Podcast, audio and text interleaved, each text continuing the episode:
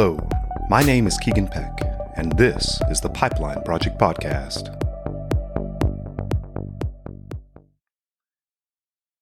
When's the last time you were happy?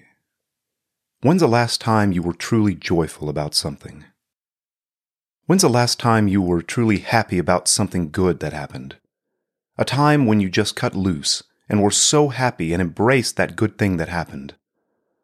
Maybe a dream job or a promotion, a new birth, moving into a new place. How about just a great day? A day where everything seemed to work out in your favor. You hit every green light on the way to work. You finished a project early. Maybe you're a teacher and all your students were really well behaved that day and they picked up on the lesson the first time you explained it. Or you're a therapist and someone had a breakthrough. The list of potential circumstances to bring about a little joy in your life could be endless. So here's a question When those moments come along, do they make you happy? Do you take time to celebrate those moments? It seems dumb that I would ask something like this, I know. It sounded dumb to me when I was saying it. However, ask yourself this during those times, do you completely enjoy the moment? Or are you held back a little by a nagging thought that, that this is only temporary? Say you finish a project early. Do you say, Well, I'm just a phone call away from being behind again? Or you're the teacher and all your students may have been well behaved today, but, well, that's not going to happen tomorrow. Maybe you got that dream job and think, Well, I'll probably end up disliking it like the last job. Or worse, I might even lose it. This list could be endless as well. Am I alone in thinking that? Or do you have those thoughts too? Do you find yourself living life always waiting for the other shoe to drop? Waiting for that good thing to be taken away or overshadowed by something bad that will inevitably happen? That bad thing that might just be right around the corner? If so, why is it that we can't just accept the good things that happen and celebrate them? It's like we have to balance the universe that if I don't take too much joy out of the good things and I expect the bad things, then nothing really bad will happen. Do you find yourself thinking that ridiculous thought? Maybe you haven't put it into words before, and all that sounds outlandish hearing it. And you know what? You're right. It sounds absolutely ridiculous. When things are bad, we wish they would be good. But when things are good, we dread things being bad again. Sometimes we spend so much time worrying about the bad things that could happen that it robs us of the joy in the good times. And does this tactic ever work? If we're honest with ourselves, the answer is no. Because bad things are going to continue to happen, and their severity isn't going to be dependent on how well I've tried to balance the good and the bad in my mind. Because life will happen, it's unavoidable. There are many verses in the Bible about thankfulness, also many examples of those exhibiting joy and happiness, especially found in the book of Psalms.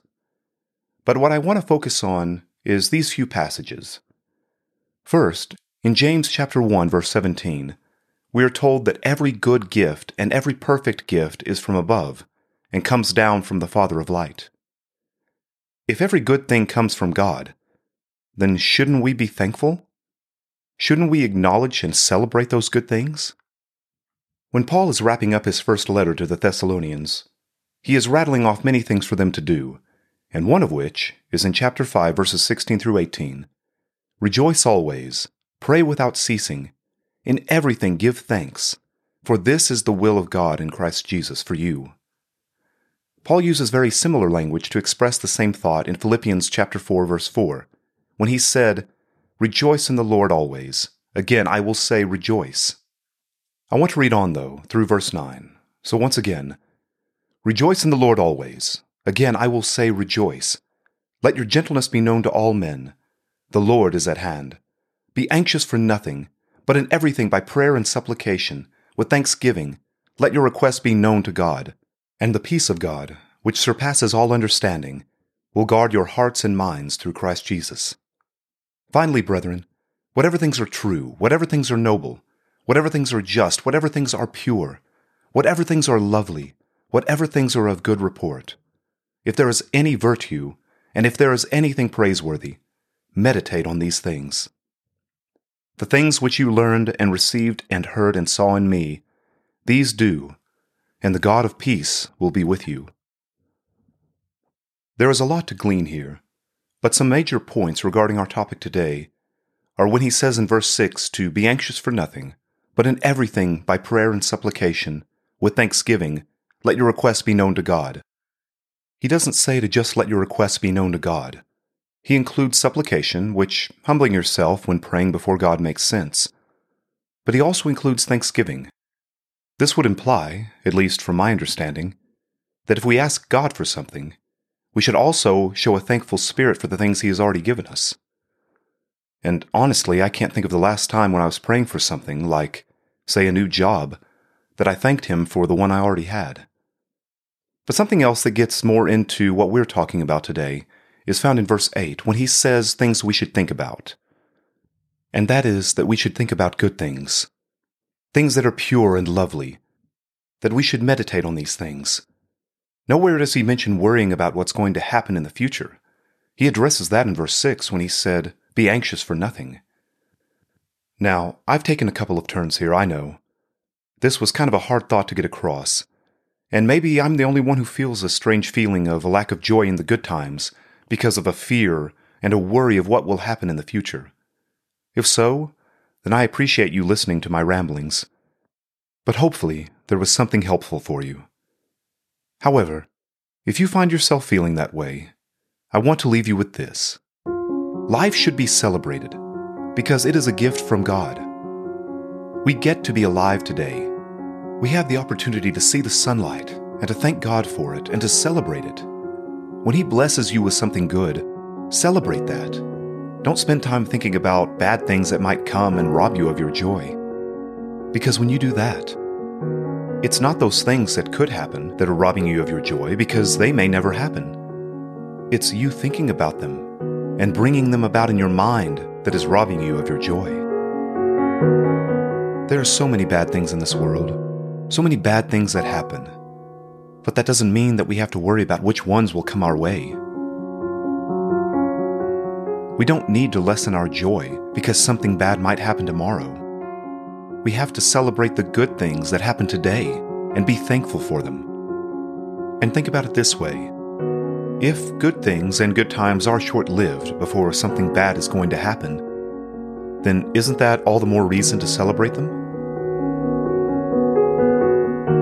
It's not wrong to be happy and to celebrate when good things are happening. It would be wrong not to celebrate them because they are gifts from God.